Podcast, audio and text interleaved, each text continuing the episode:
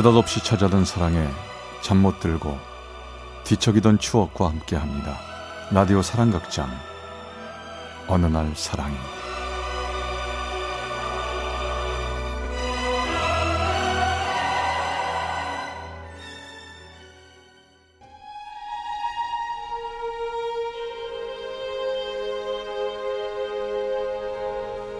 사랑의 체험수기 어느 날 사랑이 제 140화 사랑을 놓치다 Once upon a dream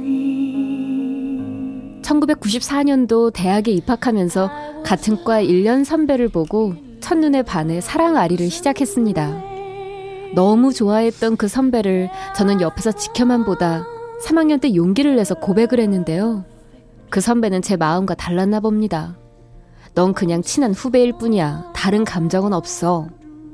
전 상처를 받았고 그 후 우린 더 이상 친한 선후배로 지낼 수가 없었습니다.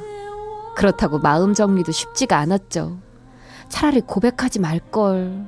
그냥 좋은 후배로 옆에서 바라만 보고 있을걸. 하지만 후회해도 이미 늦은 일. 제 짝사랑을 옆에서 지켜보던 친구가 하루는 이러더군요. 예, 민지야.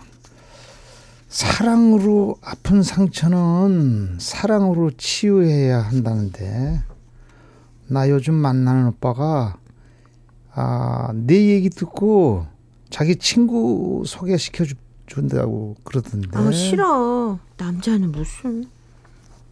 음, 야, 너 그 선배만 바라보고 3학년이 되도록 소개팅 한 번 못 해보고 너 너무 억울하지도 않냐? 아유 꼭 사귀라는 말 안 할 테니까 그냥 한번 만나나 봐. 전 친구에게 억지로 끌려나가 처음으로 소개팅이라는 것을 해보았습니다. 안녕하세요. 김현호입니다. 대학 1학년 때 처음 선배를 만났을 때처럼 첫눈에 반하거나 가슴이 두근두근 거리진 않았지만 그래도 말도 잘 통하고 참 편하고 좋은 사람 같았죠. 사람들 중에는 어, 기회가 오면 그 기회를 잘 잡는 사람. 기회가 왔는데 그 기회를 못 잡는 사람. 기회가 왔는데도 모르다가 나중에야 그게 기회였는지 아는 사람. 기회가 왔는지도 갔는지도 아예 모르는 사람이 있다고 하더군요. 어때요? 민주 씨 보기에는 지금 기회가 온 것 같아요? 네?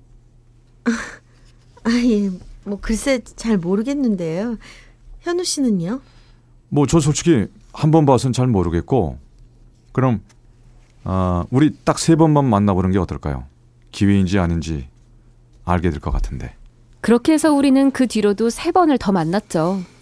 평소 성격이 내성적이고 쉽게 남에게 속마음을 털어놓지 않는 저였지만 그 사람과 얘기를 하고 있으면 쉽게 내 얘기를 할 수 있었습니다. 민주야, 우리 지금 몇 번 더 만나봤는데 어때? 날 보며 이성으로서 감정이 느껴져? 글쎄, 그냥 편하긴 한데. 그렇지. 나도 네가 편하긴 한데, 음, 뭐라고 해야 되나? 아, 이 두근두근 거리는 감정은 없는 것 같아. 그럼 우리 그냥 친한 오빠 동생 사이로 지낼까? 뭐 서로 좋은 사람 있으면 소개도 좀 시켜주고 말이야.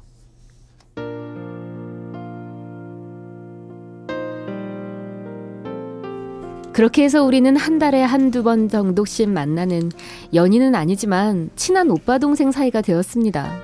하지만 만나면 즐거웠고 시간이 갈수록 서로에 대해 알아가며 편안하고 익숙해져 갔죠. 그렇게 6개월쯤 지났을 때 꼭 두근두근 거리지는 않더라도 그 편안함 속에서도 사랑이란 감정이 생긴다는 걸 알았습니다. 그때는 휴대폰이 없던 때라 통화는 집 전화나 공중전화로만 할 수 있었는데 언제부터인가 그의 전화를 기다리는 저를 발견하게 되었죠. 예, 예. 너 그 사람 좋아하는 거 맞지? 아, 몰라. 아니야. 지레짐작하지 마. 응. 내 눈은 못 속여. 어, 한 번 좋아한다고 고백해보는 건 어떨까? 너 잊었어? 내가 처음으로 짝사랑한 오빠한테 고백했다가 거절당했었잖아. 나 싫어. 바보. 그래도 용기를 한번 내봐.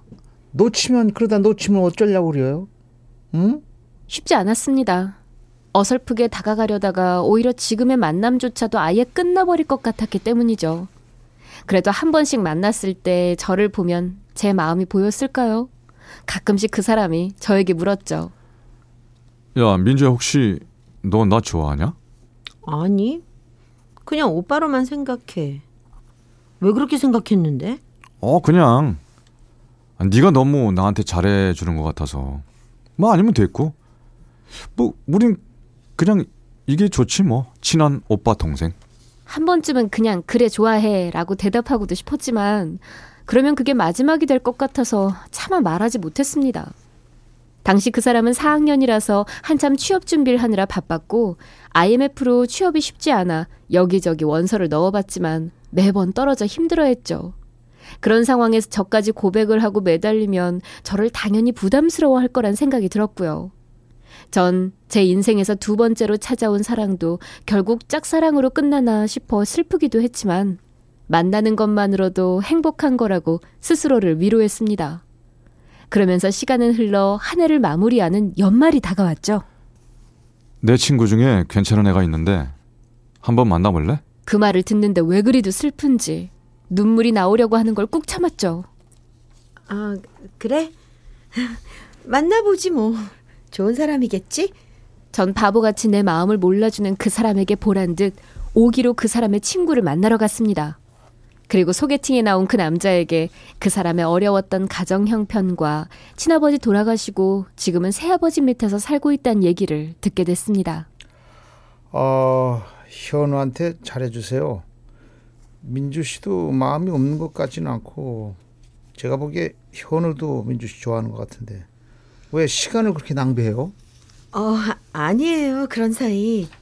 아, 그, 그러니까 저한테 이렇게 소개팅도 시켜주는 거겠죠. 제가 여자로 안 보인다잖아요. 어, 그거 제가 그 녀석을 알게 된 지 벌써 10년 넘는데 어, 그 친구 좋아도 좋다고 말 못할 친구예요. 아무튼 잘 대해주세요. 요즘 한참 힘들 때지 않습니까?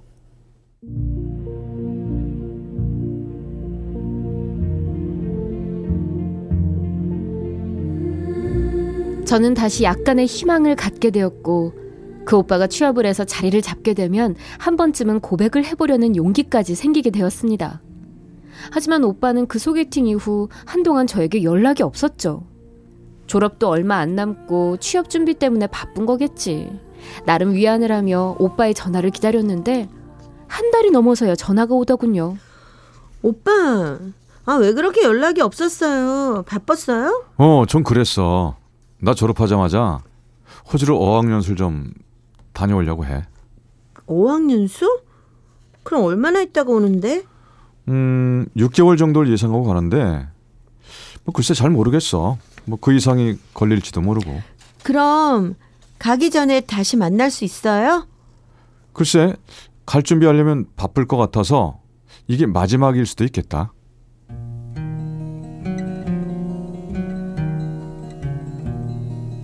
정말 그는 거짓말처럼 전화 한 통도 없이 가버렸습니다. 기다려달란 말을 기대한 건 아니지만 그저 준비해 놓았던 졸업 선물도 주고 싶었고 잘 지내란 말도 듣고 싶었는데 그런 말조차도 없이 가버렸죠. 저는 절망했습니다. 그 사람에게 저는 아무것도 아니었구나 싶었죠. 그 사람이 떠난 후 어떻게 흘렀는지도 모르게 지나가 버렸습니다. 저 역시 졸업을 앞두고 있던 터라 취업 준비를 하며 최대한 바쁘게 생활을 하며 내 마음에 있던 그 사람의 자리를 지워갔습니다. 예, 민주야. 현우 오빠 개국했대. 그래? 응. 아, 벌써 그렇게 됐구나. 어, 그리고 취직도 했다나 봐.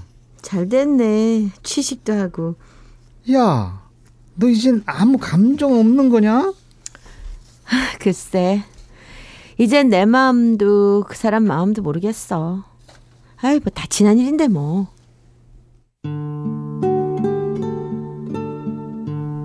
전 그렇게 마음을 닫아버렸습니다. 나는 나대로 내 생활을 하며 보냈죠. 시간이 흘러 2년쯤 지났을까요? 친구 결혼식장을 갔다가 그 사람을 다시 만났어요. 우린 어색하게 웃다가 결혼식이 끝난 후 커피숍에서 얘기를 하게 되었습니다. 한 번쯤은 널 다시 만나보고 싶었어.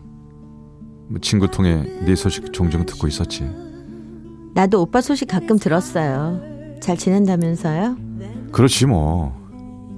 요즘 맞선 보러 다니는데 쉽지가 않다. 아직도 첫눈에 반하는 가슴 두근두근 뛰는 사랑 찾고 있는 거야? 아니야. 아, 그건 철없을 때 얘기고. 같이 있으면 그냥 편안한 사람이 좋은데 그런 사람이 없네. 어, 너 참 좋은 사람 만났다는 거 들었어. 그 사람이 잘해줘. 아, 좋은 사람이야. 짝사랑에 힘든 나한테 한결같은 사랑을 해주는 사람? 근데요, 하나만 물어보고 싶은 게 있어요. 응. 오빠 왜 귀국해서 나한테 다시 연락 안 했어? 내, 내 전화 기다렸니? 사실은 뭐 내가 취직해서 연락을 하려고 했는데 취직하고 나니까 뭐 너에게 남자친구가 생겼다고 뭐 그래서 못했지. 그게 무슨 상관이야. 어차피 우린 뭐 그냥 친한 오빠 동생 사이였잖아. 그냥 연락하지 그랬어. 나 솔직히 말로만 그랬지. 널 친한 동생으로 생각한 거 아니었어. 물론 처음에는 편해서 그게 사랑이 아니라고 생각했었는데 어느 순간 네가 나에게 여자더라고. 참, 내가 먼저 고백을 했어야 했는데 그땐 내 처지가 좀 그랬잖아. 그래서 매번 너에게 날 좋아하냐고 떠보기만 했었지. 혹시라고 어, 네가 날 좋아한다고 하면 그땐 나도 고백하려고 했었어. 뭐 다 지난 일이지만 말이야. 전 한쪽 가슴이 아려왔습니다. 왜 이제야 이런 말을 하는지, 난 어떻게 해야 하는지 힘이 들었습니다. 그래도 너 때문에 많이 행복했어. 고마웠다.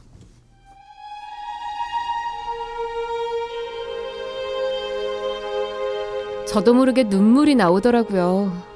그렇다고 이제 와서 나 역시 사랑했었다고 말한다고 뭐가 달라질 것도 없고, 전 그냥 아무 말도 안 했습니다. 제가 흘린 눈물을 보면 그 오빠도 지난날의 제 마음을 알지 않았을까요? 둘 중에 한 명만이라도 좀 더 용기가 있었다면 어쩜 지금 우리는 지금과 다른 삶을 살고 있을지도 모르죠. 그렇다고 지금의 삶을 후회하는 건 아닙니다. 다만 용기 없이 놓쳐버린 옛사랑을 생각하니 이것이 우리의 운명이고 인연이 아니었을까 하는 생각이 들 뿐입니다.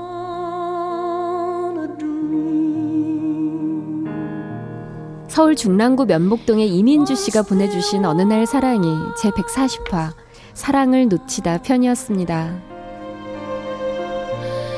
like no